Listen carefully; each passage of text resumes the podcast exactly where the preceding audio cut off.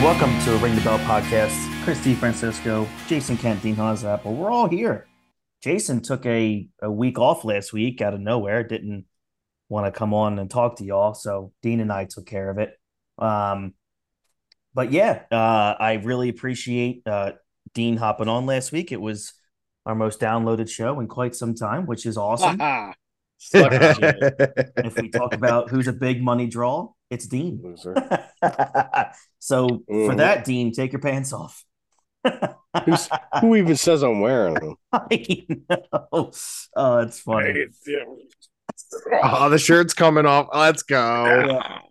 Dean, you know what's hilarious? For a split second when you took your shirt off, you disappeared and only the Hulk was there. So it's like, oh, look what happened. Yeah, triceps. All right. So listen, we're coming on Tuesday night here. Fresh off of a week where, look, Dean and I hosted a podcast last week where we sat here and we said, yeah, maybe the Phillies are back and, you know, ready to, you know, run rampant over Major League Baseball or the National League. And, you know, look, the Phillies are still 7-3, you know, in their last 10 games. Man, for some reason, Jay, I'll start with you and then I'll wrap around to Dean. I just felt like last week was like, I wanted more and I thought we could have gotten more. You know, there was, you know, we had that postponed game against Atlanta, which that would have been nice to have. Would it though? Would it really have been? Well, nothing like coming into Atlanta to really give you a little bit of humble pie with the way they've been playing. You're right. To be fair, I going back, I know in the beginning of the season, we said game 50. I was pushing for that, and they weren't looking good at game 50. Yeah. Since then, they're 10-17. Mm-hmm. And it really seems like it shifted from in the beginning of the season, the pitching was terrible. Your offense was carrying. Yep. Bats are really starting to cool off. Mm-hmm. And it's really good thing after Ranger didn't look really good in his first few starts. He's looking great over his last five. Taijuan Walker's unhittable. Taijuan over his last five. Both of them have under a 2 ERA, close to about 1.5 for each of them. Mm-hmm. If Nolan Wheeler can figure it out, the team they're who I still think they can be who we thought they were going to be at the beginning of the season. Mm-hmm. But I'm still. We beat some good teams over that stretch of time. We beat the Dodgers. We beat Arizona. You know, they're high-quality teams. We took series from them. The mm-hmm. next few series are really crucial for this team because it's a lot of teams that are series we should win. It was nice taking 2 out of the 3 from the Mets. Yeah. But we need to win these next few series. I just want to see a little bit more coming into the All-Star game. I think we have a pretty good schedule. I want to see it rolling. I'm not as optimistic because I would like to have gotten those wins early when we should have. So a slump, so we don't have to keep winning. It's tough when you have to win to keep winning. So. Yeah, I totally agree with you. And Dean, you know, Jason brought up a good point, you know, leave it to the Braves to give us a little bit of humble pie where we all thought things were going mm-hmm. well. And then you roll into, you know, to play Atlanta. A team that's 9-1 in their last 10. Their run differentials a plus 110. You know, it's what were your thoughts? You know, you were still, as much as we did the podcast and we thought that the Phillies might be trending upward, you were still pretty, you know, hesitant to say that that's the case. Did what happened this past week kind of be like, yeah, time to put keep pumping the brakes there? Absolutely. I mean, you know, like I said before, they've gotten themselves into a position where they've at least bare minimum should have been since the beginning of the season. Yeah. You know, so I'm happy about that. Absolutely. Yeah. I would much rather be in a playoff race than 10 games. I'd much rather be in a playoff race than be the Mets, who are 8 games under 500 after spending like $1 billion, yes. You know. So I would much rather be where we're at, which is 3 games out. The problem is the teams that are ahead of us don't seem like they're going to slow down. I mean, the Dodgers went through a little bit of a rough patch, but they are the Dodgers. Mm-hmm. You know, you don't average almost 100 wins a season for no reason. And there are talks today. I saw today that there are rumors that they might actually trade for Max Scherzer again. Oh my God. Yeah, so which would pretty much end the Mets season and give an ace back into the line, the starting staff of the Dodgers, where he should have never left in the first place. He's an idiot for going to the Mets. Fucking moron. But we just have to really hope that the Marlins fall apart. Yeah. Yeah, that's our hope. That's really the hope. I mean, the Giants won 100 games 2 years ago, so you can't bet on a team to fall apart like that has the capabilities of winning 100 games. So, but I'm still cautiously optimistic. They're 3 games out of the wild card. It's not insurmountable. It's just the teams ahead of us are pretty tough. Yeah. And look, there's an interesting, when you look at the standings, there's this category of X wins and losses, which is expected wins, losses based on runs scored and runs allowed. You know, the Atlanta Braves are 51-27, but their expected win loss record is 49-29. So because, you know, they're at plus 110, the Miami Marlins are 45-34. According to, again, the expected win-loss record, they're 38-41. The Phillies are 37-40. So to kind of piggyback what you're saying, Dean, you're kind of spot on. Right now, the classic overachievers are the Miami Marlins, and it looks like it's only a matter of time before things change on that end. Maybe. We don't know. Mm. But still, when you even look at the Phillies, their expected win-loss record is still 3 games over under 500, even though they're 3 games over. I still feel like we both can categorize the Phillies as gross underachievers. And Jay, do you kind of agree where if the Phillies can kind of catch a little bit of fire here, maybe the Marlins will come back down to earth? Or Jay, are you still of the belief from 2 weeks ago when I really wanted you to have that chance to come on last week and rip the Phillies? Are you still of that mindset that, yes, the Phillies are underachieving, but they've made their bed now? I 100% think they're underachieving.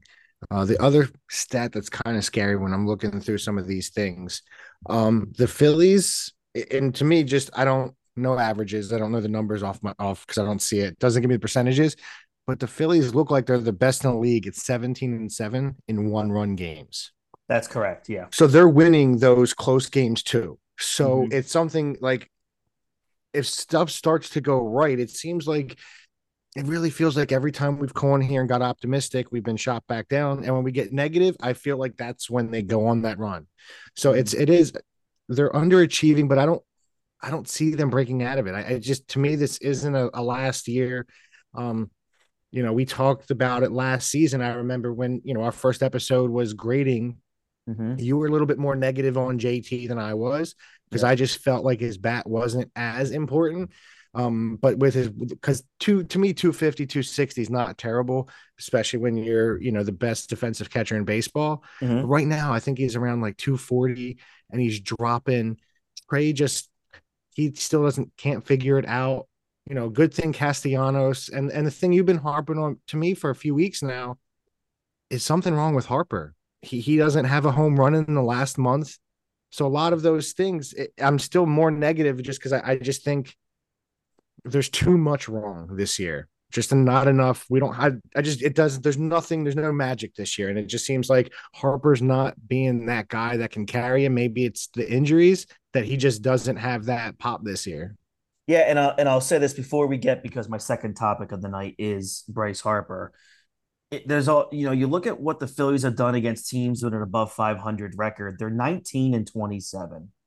So that can't stay that way. I mean, you just can't do it. Like Arizona is 500. They're 21-21 against teams that are above 500. That's not, you know, you kind of want to be at that 500 or above. Like you don't want to go into, it's at the point now where, again, when we say you go into a team against Atlanta and you almost look at like, man, well, this is an automatic series loss. And then you're going to look at... Not to cut you off, Chris, but I expected against the Mets. We played the Mets like crap. Yeah. Yeah, you're right. We did. I agree. And that's another issue. It's just, what are we going to keep doing against teams in our own backyard? Like, what's going to happen when they go into a stretch against Miami? I mean, we historically have issues against Miami. So this is a team that, look, we've said this now every single week. But look, we're 2 weeks away from the All-Star break and 3 weeks away, 4 weeks away from the trade deadline. If this team is still hovering 500, Jay, Brandon Morris just hit his second home run of the night, 4-0 Phillies in Chicago.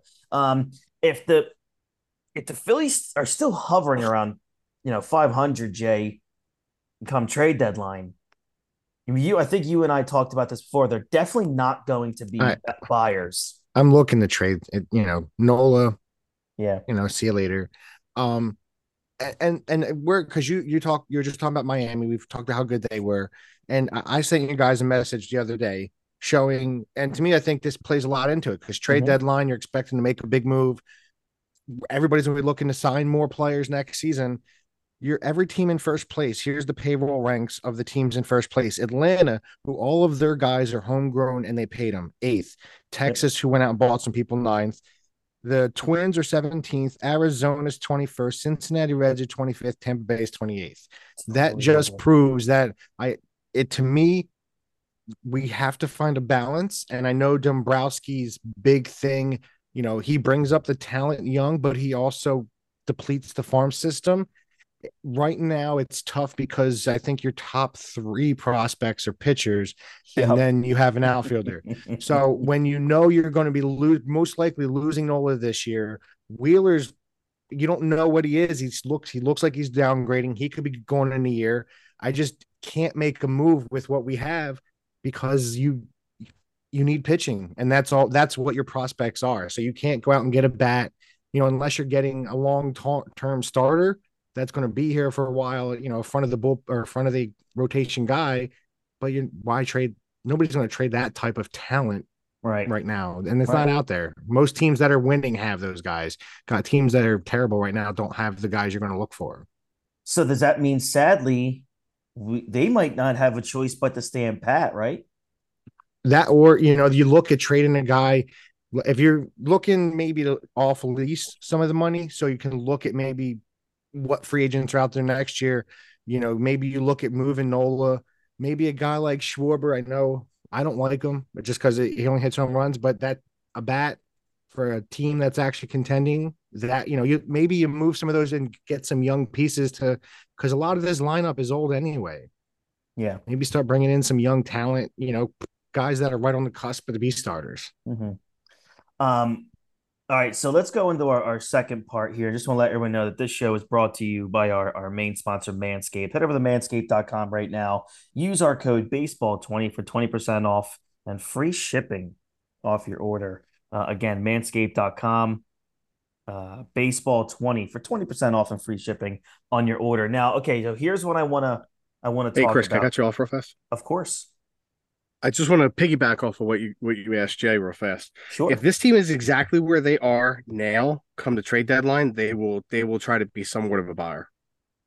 You really think so? Just I mean, 3 games up, games is not an insurmountable thing to do. Is that where you kind of spend high to get a rental? That's what I don't know what they would do, because they don't typically do. They're not like the big splashy spenders. Yeah.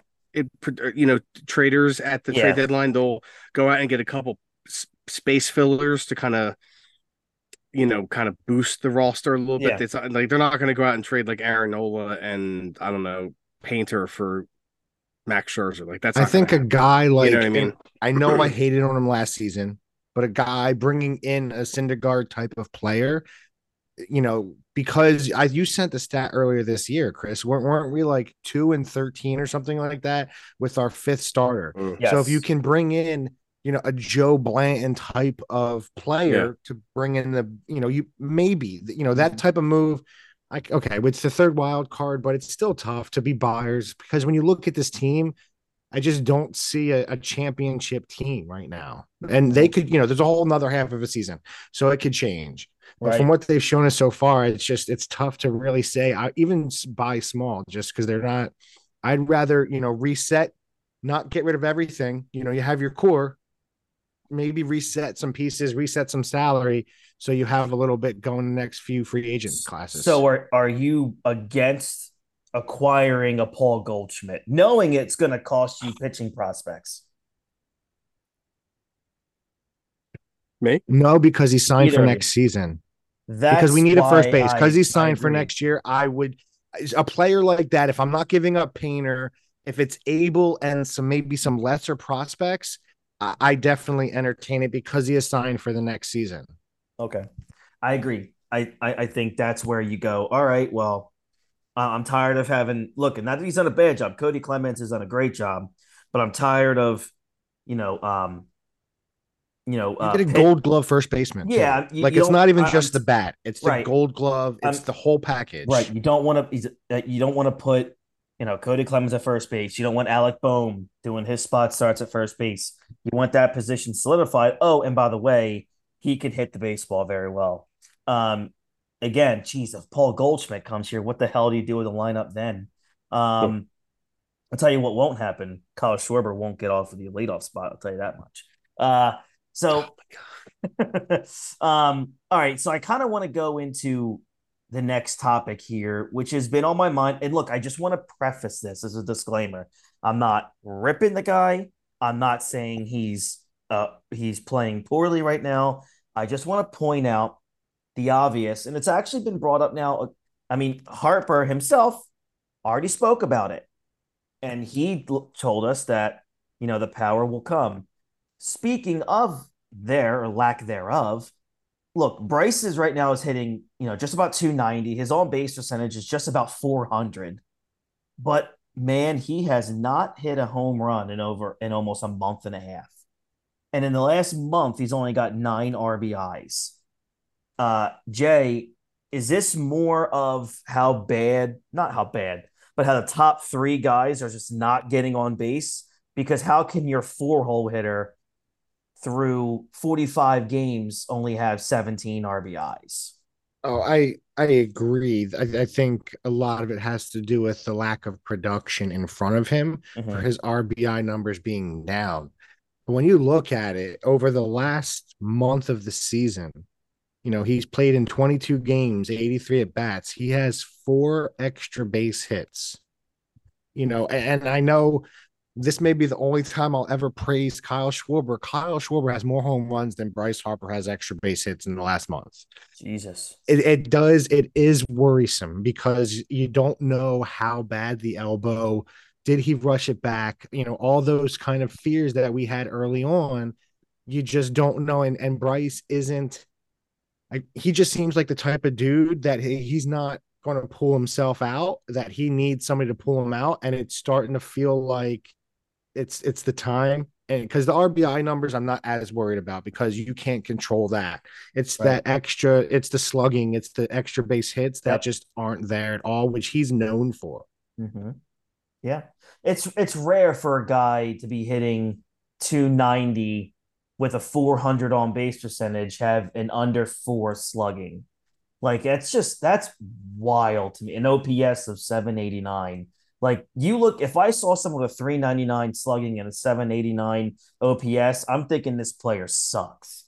I'm just being real. But then you look at everything else that goes into that and you're like, well, okay, well, he doesn't suck. He's batting nearly 300 and getting on base over, 40% of the time. Dean, how about you, man? Again, we're all big Harper guys, and we understand the importance of having him on the team. He's averaging over a hit per game. He's got almost 50 hits in 45 games. But again, like Jason said, the extra base hits aren't there. The doubles aren't there. The home runs are definitely not there. We talked a little bit about this last week. I mean, are we going to get to the point where maybe we give him off every couple of days?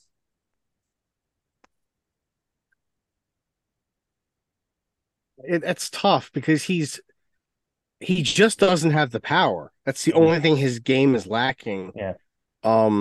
But you don't pay Bryce Harper. You don't sign Bryce Harper to a $330 million deal for 13 years to hit bloop singles every game. You know what I mean? Right. Like, you know, I signed him to hit 35 to 40 home runs. Mm-hmm. You know what I mean? So, again, like I said last week, I think it was, you know, maybe he just doesn't have the power because of the elbow, but it is worrying.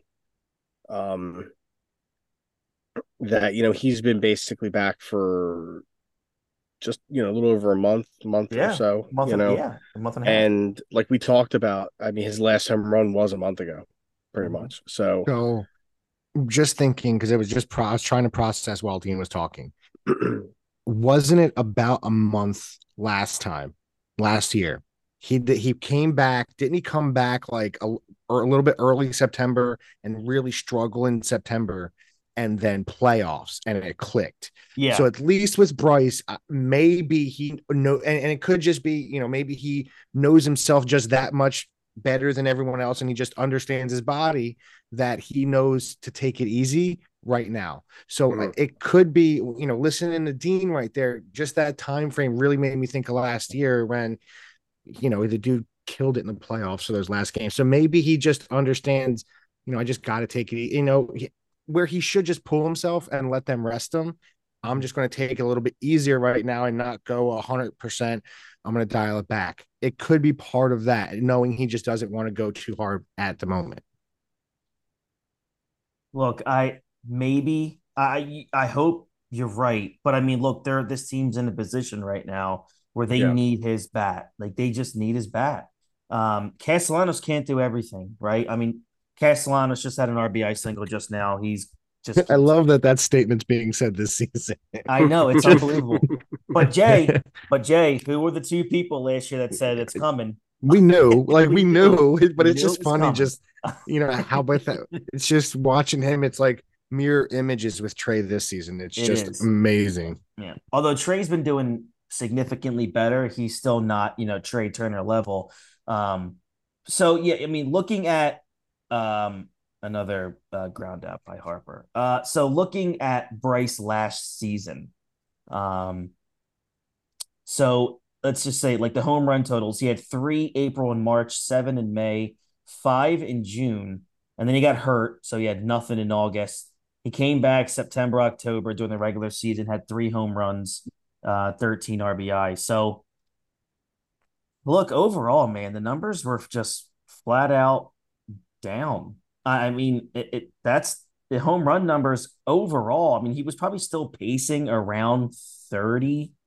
But I mean, he's just capable of so much more. Now you're looking at this guy, we're going into July, and he's got 3 home runs. Look, man, like, as much as I want to say I'm not going to worry about it, I have to worry that Bryce Harper's power numbers are maybe showing a decline. Is that, look, if he starts doing what Castellanos does, hits 25 home runs a year, but he's hitting 310 and hitting 35 doubles, I'm okay with that. But I just, I don't know if I'm ready for it yet. So to not continue to piggyback off the negative, at what point, if last year was if that's his moment, and the injuries are now starting to take a toll for a player that has played 110% his whole career, is this contract a disappointment? I mean, he's got what, an MVP already on it, right? He does. So he's got the MVP. I mean, they've gotten them literally an NLCS MVP. Probably would have been the World Series MVP. Oh, if they win, definitely. So I don't know. He took you one play. Potentially, and I understand how great that playoff run was. Yeah, one playoff run. We kind of, I think we all agree, he orchestrated most of the team that's here now that's signed. It was hit because of him. Mm-hmm. How much is this bringing him in? Is it? It's tough for me. It's, and I'm not trying to. I don't want to bash the guy. It's still early. Right. We don't know. But it started with the injuries. To me, it's just the injuries, they're starting to pile up, and it's kind of getting worrisome that maybe the injuries, if he's not that 35 home run guy, injuries are starting to take him down. It's not looking good. Well, what if he's a 25, 115, and 300? I just don't. I think once the injuries start taking him, because his thing has always been his bat speed. He's been able to have ridiculously good bat speed. Yes. If he starts losing that because of all his injuries, he's not going to hit all that. Right. That's a good point. I mean, what you got to hope for is that he's still that 25 home run guy. And look at his contract over the next few years. It's like $25-26 million. No.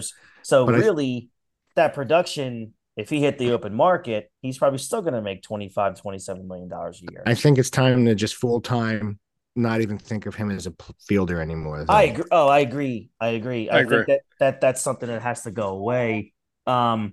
Jay, we got your opinion on the Harper thing. Dean, are you more or less worried about his power? Not even just now, just, moving forward. He's not 26 anymore. He's 30. So it's right.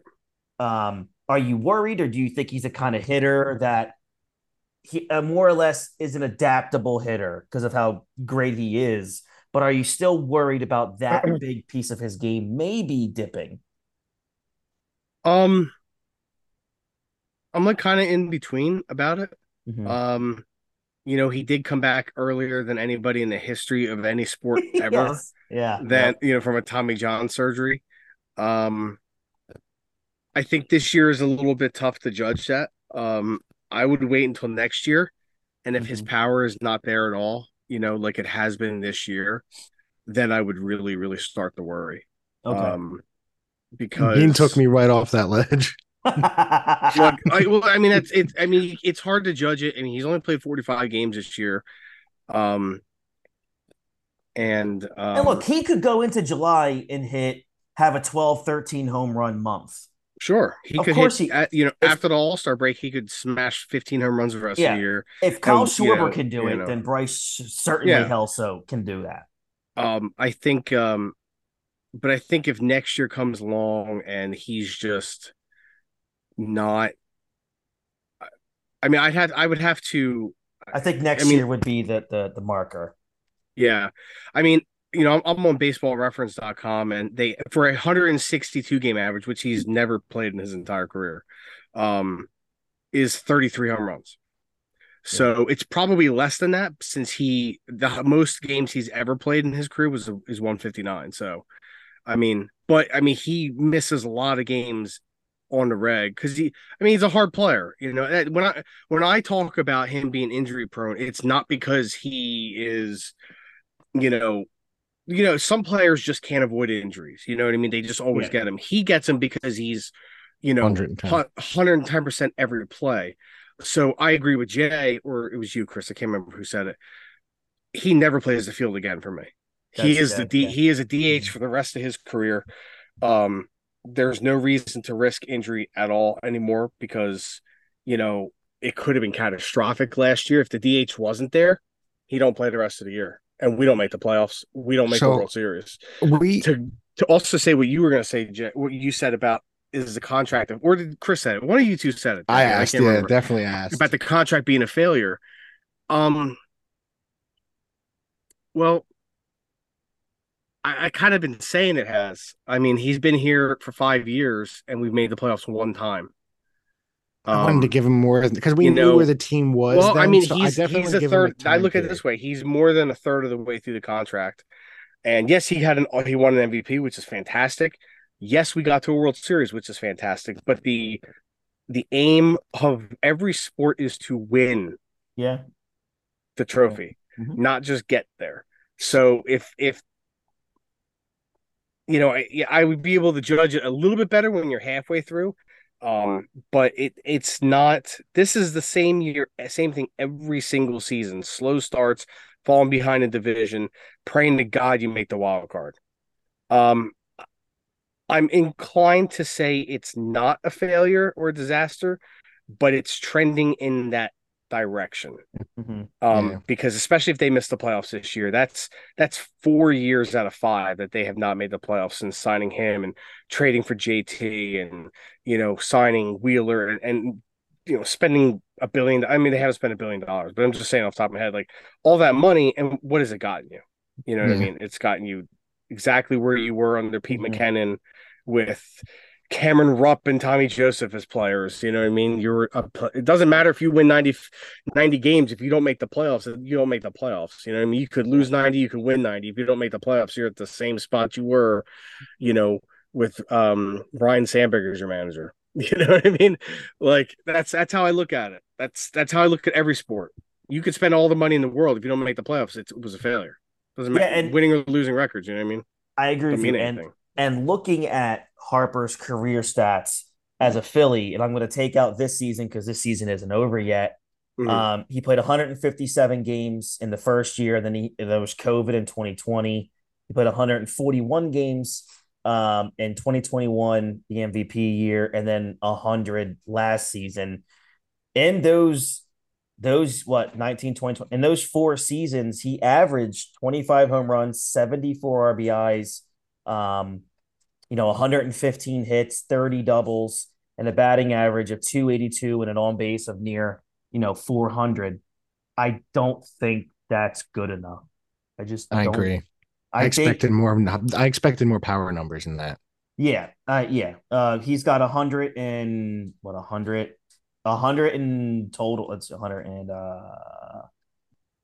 he's got 104 career home runs as a Philly in so far entering his fifth season. So that's not necessarily what I expected.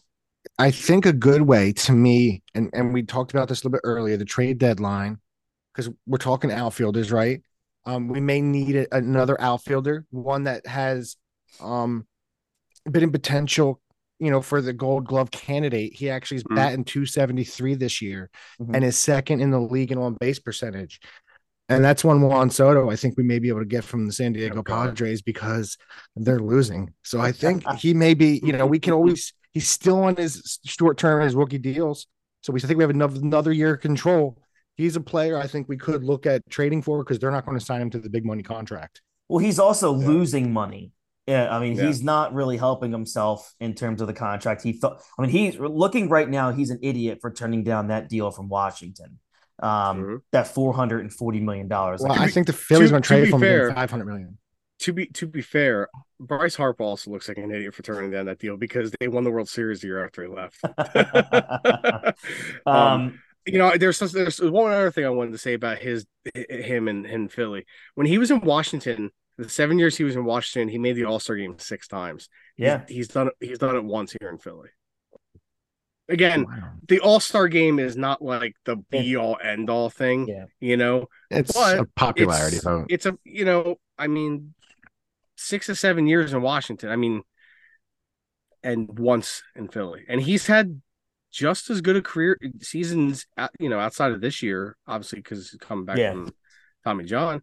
His seasons were just on par with what they were in Washington, really. His first year here was basically a replication of his final year in Washington. Absolutely. Except his average is actually better here. His first year in Philly, he had the most RBIs of his career. Yeah, with 104 and second most of his home runs of his career. Yeah, so it's so. I think it's what we talked about. I think it's the injury issue, and it's a big deal. I hope so. Just recurring, and it's probably. And the same ones a lot. That COVID year really hurts the overall numbers because he played technically. He played every single game of the COVID season. He played 58 games.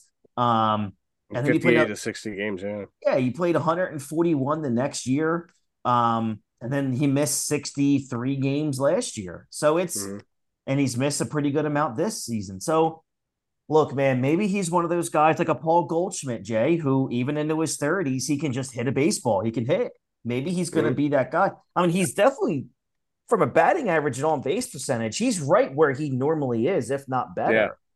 So he's hitting this year. Goldie's never had, the issue, and I think it is a lot to me, and the reason I asked the question was, to me, I think the injuries are going to start playing a lot. It just seems like he's getting injured a little bit every year. Well, that's why he needs to be DH. We keep him as DH to protect him. That'll mitigate. Yeah, exactly.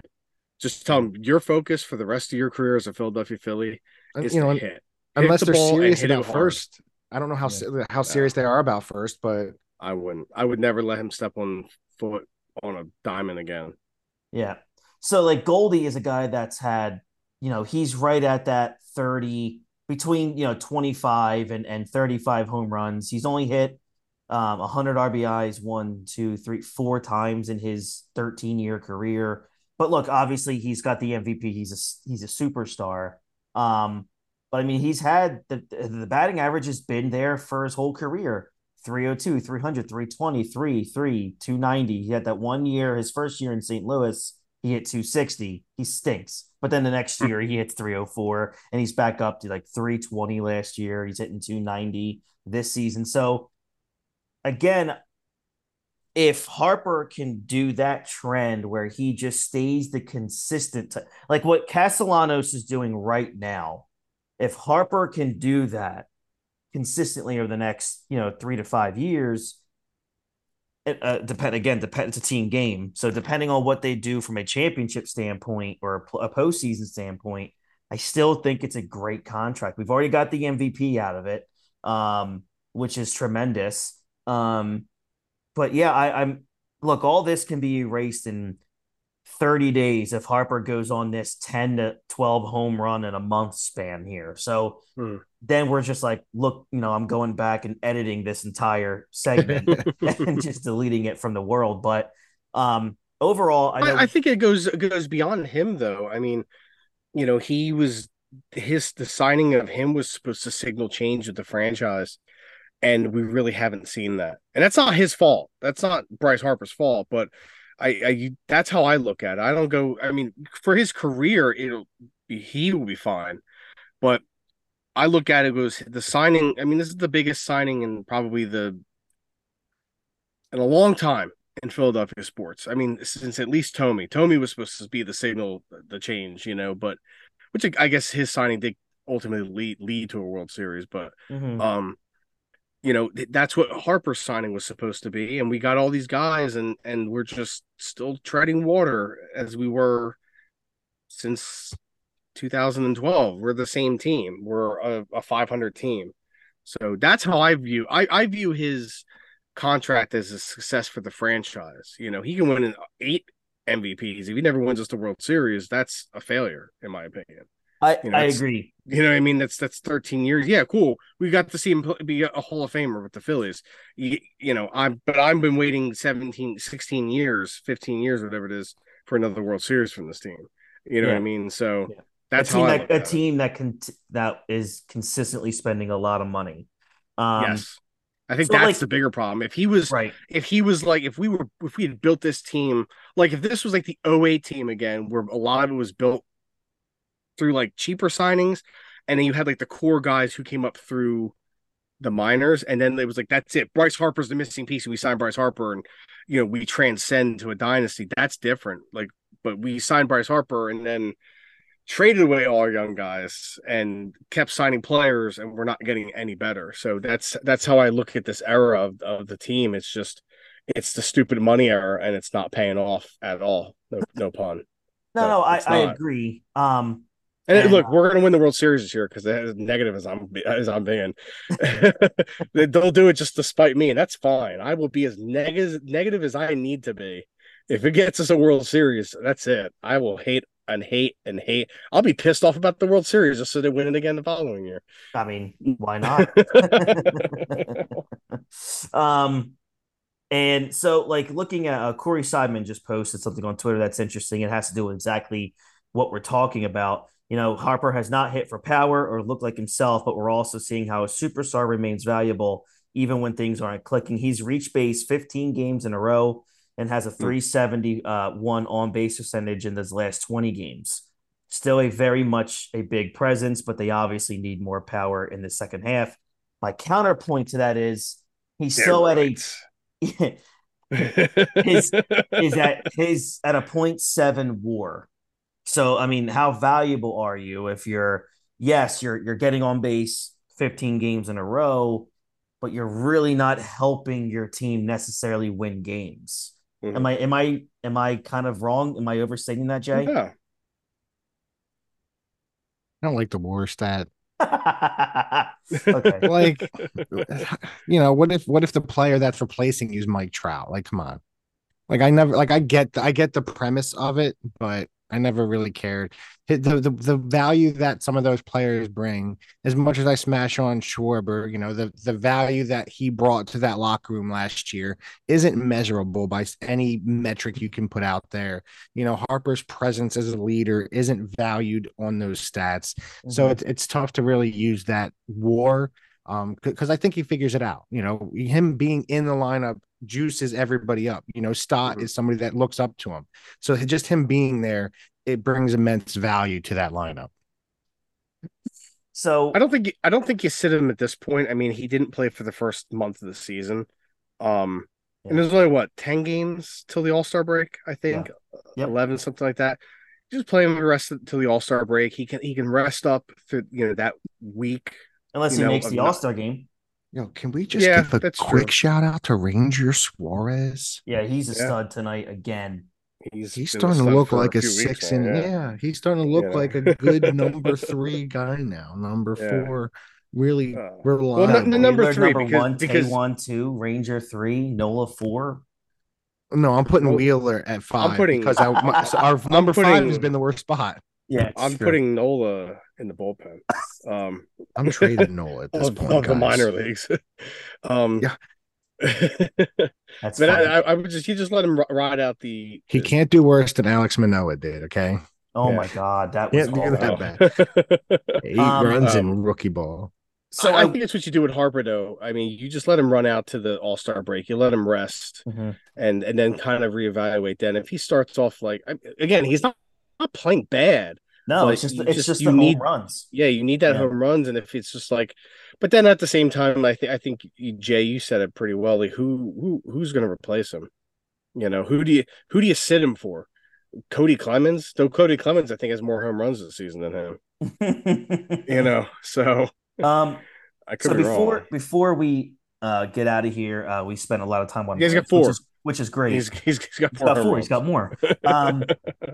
JT Realmuto, Jay, is another guy that I think we should actually have consistently been worried about. I know he's hitting .252 right now.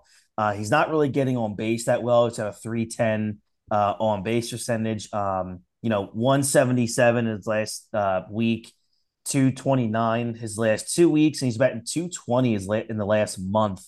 Are you expecting I mean, his home runs? He's got 8 home runs this year, so his home runs are down. Is that someone that you fully expect to kind of turn it around in the second half of the season? Oh, man. JT, last year, that's why I brought it up earlier. I brought him up. He makes me nervous because what made him the best catcher, you know, how he is fantastic defensively, but he also gave you those offensive numbers. He was a guy you could consistently count on, you know, for a .275, you know, give you 20 home runs, 20 stolen bases. Mm-hmm. And he just doesn't look like that at the plate. You just don't know what it is, because the problem is he doesn't look, so you could keep him as back behind there as long as you can, but how much of his offense is because maybe the knees are kind of going, you don't know what to move him off. But his bat is really starting to worry me, because if that's one of the big bats we were counting on for the next few years, kind of with this core group. So if you lose JT, you're losing a big cog in that wheel. So yeah, if you look at, I'm actually going to defend JT. I'm actually going to defend him. I mean, you got to look at most catchers in the league aren't like incredible hitters. And if you look at his stats this year, they're outside of his average, which is a little lower than usual. His stats this year are on par with his career averages. I mean, he's got 5 triples this year, which is the most, is tied for the most he's had in his whole career. From last year. Yeah, and he did it one overtime when he was in Miami. Yep. I'm sorry, no, his career high was 7 in his second season. Yeah, 7. My bad. I mean, you know, doubles, he's at 18. He only had 26 last year. I just had, where was this? He's halfway to a stolen base total from last year. Hits, he's at 62. So he's just about halfway to where he was last year. And home runs, I could see him absolutely hitting 8 to 10 more home runs this year and getting to about 20, which is right about what his average is. But those RBI numbers are down. Yes, the RBI numbers are lower. Yeah. But what – I mean, that's a good – the question is, if we say who would replace Harper, who would replace JT? In terms of defensive, he is the best catcher in baseball. So I can accept I mean, listen, Chooch wasn't a great hitter. No. But he was – at the time, he was probably the best or second best defensive catcher in the league. Yeah. You know what I mean? Yeah. So – Buster. Yeah, you know, you take what you get with catchers. You know, not everybody's gonna be Pudge. Yeah, not everybody's gonna be Pudge. Very clutch though. Very. Or, you know, not everybody's gonna be Yachty or Piazza. You know, Piazza lacked defensively, but he's the greatest offensive hitting catcher of all time. You know what I mean? Yes. So you can substitute that. So like, I mean, if his numbers drop a little bit, but he's still calling a great game and he's still defensively the best guy, I'm okay with that. I mean, Lieberthal was a solid. I mean, Lieberthal is a forgotten good player in this. And I trashed Lieberthal for years. But you go back and look at his stats, you're like, this dude was literally the best offensive catcher in the history of the team. While I agree with you, you're not paying him the money just to be a great defensive catcher that he's getting paid. True. And what is his salary anyway? I don't remember. It's was it 20? I think it's 21 million. This year it's 23.875 million. Yeah, that's not a you know, give me like I get it. I'm with you because that's was my point last year is I you know the offensive numbers I assumed are coming up. Just he looks a little bit then it's just not where it was last year. So it makes me totally agree. And he was non-existent in the World Series. Yeah, that number is that was bad. Yeah. You need to fully be the guy. You need to be what you're getting paid to do. I wouldn't panic this year. Again, with Bryce, it's the same thing with JT. I would look towards next year. You know, he's creeping into his mid-30s. That's when he'll be 33 next year. Yeah. Yeah. So that's when I would start to really kind of look. These guys don't have a lot of next years that left, though. Yeah. Like I get ball players, the core of this group, and that's why to me I said earlier, I agree. Maybe trade some of these guys to get a little bit younger because the core. Yeah, they ain't going to trade JT. Well, not JT, but I, you know, you look at moving a Nola, maybe a Schwarber. Well, I would definitely move Nola because Nola's not going to be back next year. So maybe you start looking because it's to everybody. You feel like a lot of these guys are your upper 30s, and I don't know if we don't have the fresh guys that are ready to come up to kind of mix it like teams like the Dodgers and Houston has done in the last few years. I think what the Phillies need to do with JT is they really need to figure out how to give him more time off behind the plate. Yeah, they need to get a better backup. I mean, since he's been a Philly, 145 games caught, 15 COVID, 135, 140 last year. He's at 70 this year. You know, looking at that the big talking point in Miami, though? They always said they should get him time off. Yeah, I mean, at this point, he's always played that. To me, he's always played that. Once Buster Posey hit 30 years old, his games went from 140 to 105 to 115 to 113 his final year. And he was hitting 285, 305, a 400 on base percentage. Like, the more time off they gave Buster later in his career, he was able to still, I mean, his power went down, but he produced. He walked, he had hits. In his final season in the league, he played 113 games, had 8, you know, the third most home runs of his career, over 50 RBIs, and had a 400 on base percentage and hit 305. JT has that ability to hit like that, but it's not going to happen if he's 33 years old, catching 135, 140 games a year. Because like you said, Dean, then that's when you're like, man, when are the knees are going to go? They're going to go. Yeah. Mm-hmm. I mean, I think he's here for the rest of his contract. Bryce Harper is not going to let the Phillies trade his best friend away. Like, they ain't happening. Those two are the leaders of this team. There's no way he's going to – because let's be honest, that front office calls Bryce Harper and goes, what do you think about this deal? Because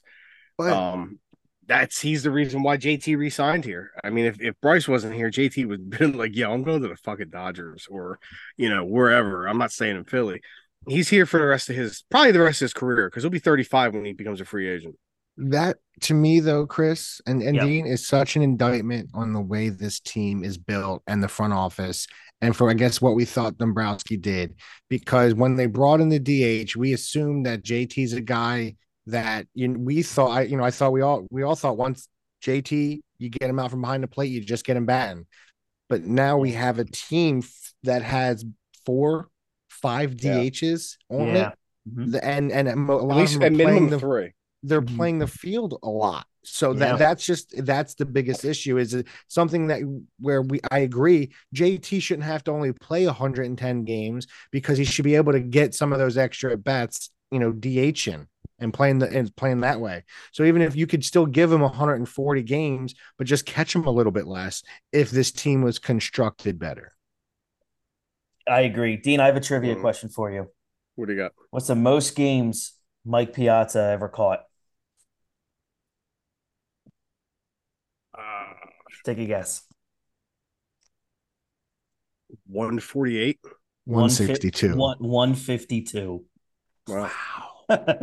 And at 29 years old, he caught 152 games. He hit 365. With his great stash.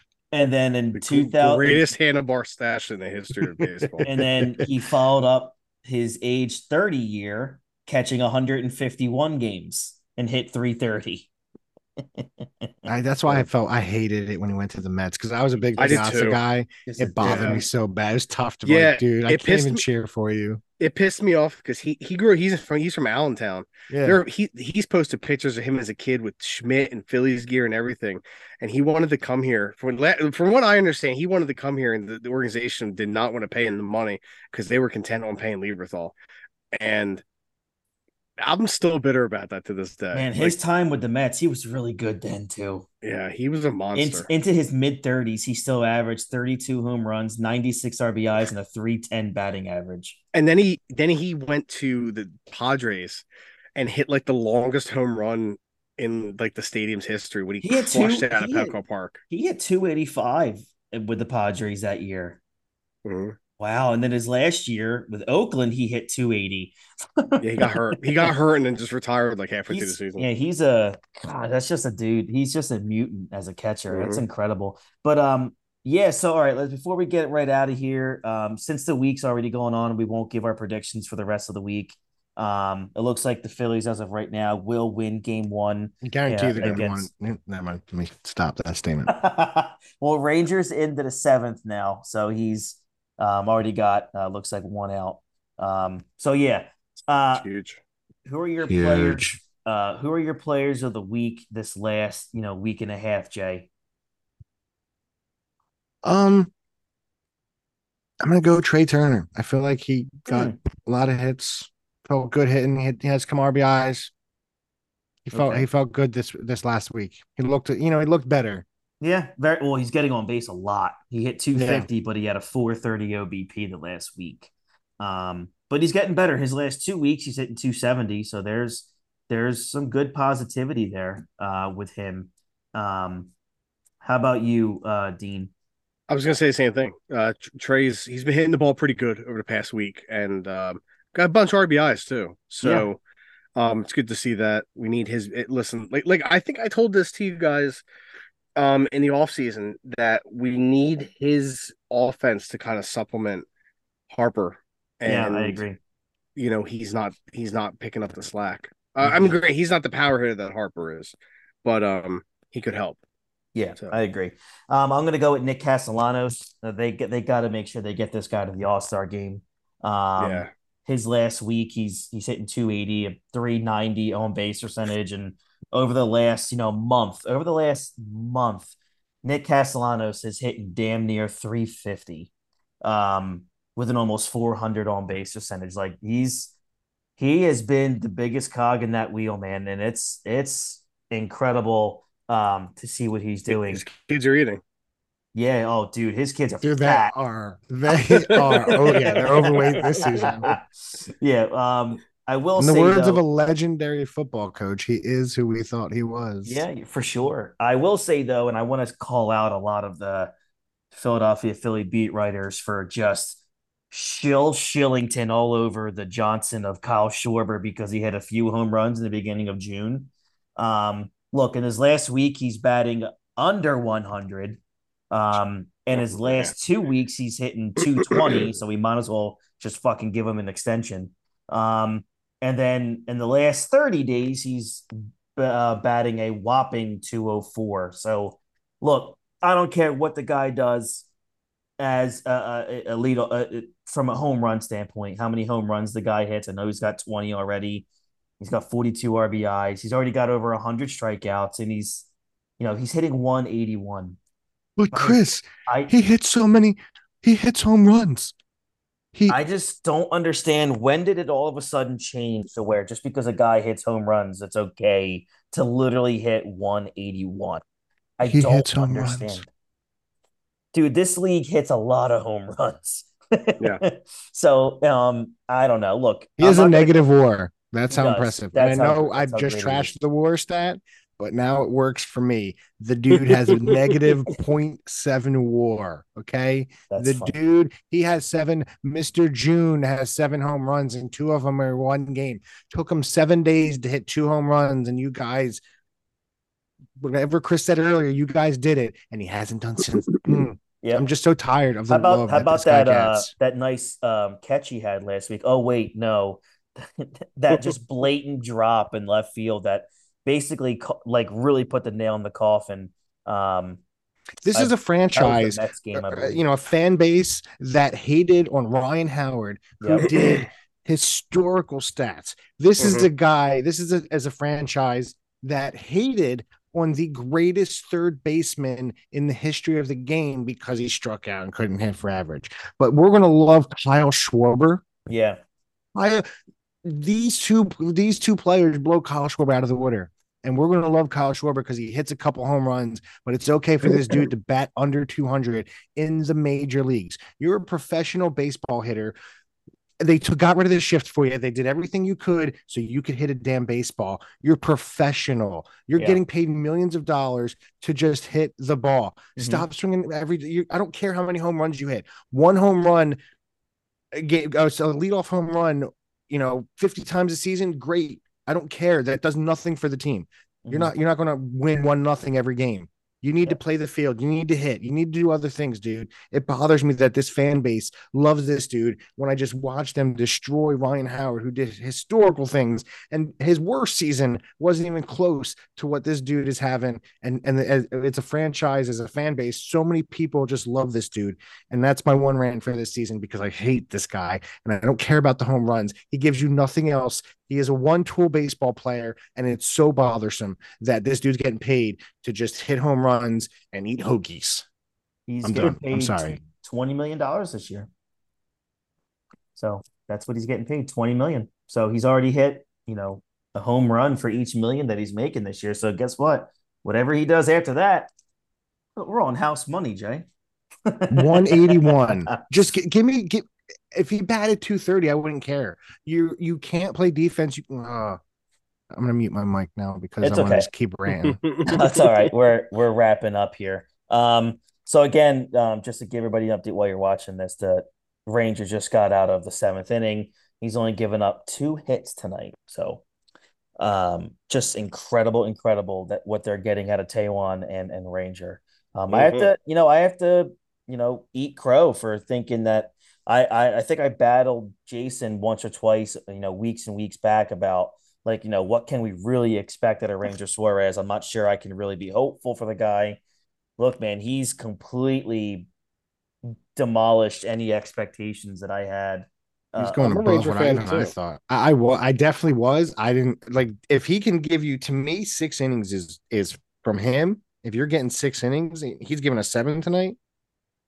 I'm telling you right now, if the playoffs started today, it'd be hard-pressed to find someone to convince me that either Taijuan or Ranger should game 1 get the ball. Yeah. So, hell, I would bring him back out for the 8th. He's only at 93 pitches. Oh, I think he'll get an 8th here. It's 5-0. We'll see. If it was like 2-0, maybe. Incredible. By the way, just to piggyback, what we're going to witness in the offseason. In the top of the 1st inning, Shohei struck out 2 of the first 3 batters he faced, and then his first at bat, he hits his major league leading 27th homer in the 12th this month. You know what's insane? I was actually going to bring him up earlier because I was looking at his stats when we were talking about everybody. How, like, he leads the league in home runs. He's 13th in ERA. Like, this dude is a mutant. I can't wait to talk about on the podcast that we have in the offseason after he signs like a $650 million contract. It's going to be unbelievable to see how that contract's even mapped out. But yeah. All right, guys. Thank you so much. This was a lot of fun. Good to have you guys back. There was a lot to talk about, and we'll be here again next week or this weekend as well. We're going to take like a week or so off during the All-Star break. And then again, we'll be here throughout the rest of the season. So we're looking forward to this second half, and I really hope we're going to witness, kind of like what we did last season, where out of nowhere, the Phillies just start, smashing baseballs. The pitching stays where it's at. Maybe Harper, hits 4 or 5 more home runs. It would be really nice. The Phillies are sitting 3 games out of the wild card spot. So we'll see where this goes, guys. Again, at RTB Baseball on Instagram, at RingTheBell856 on Twitter. If you go to Facebook, look up Ring the Bell Phillies Podcast. Thank you guys very much for the support as we keep going here. Really appreciate it. Again, head over to MANSCAPED.com. Use our code BASEBALL20 for 20% off and free shipping off your order. Head over to SeatGeek.com right now if you want to go to a Phillies game, or wherever you're listening from, a game in your area or a concert. SeatGeek.com on the bump gets you $20 off your very first ticket purchase. Thank you guys so much. Hope you all have a great rest of your week and weekend. I think this is the first or the second official week of summer. Is this the first or second official week? I think it's the second.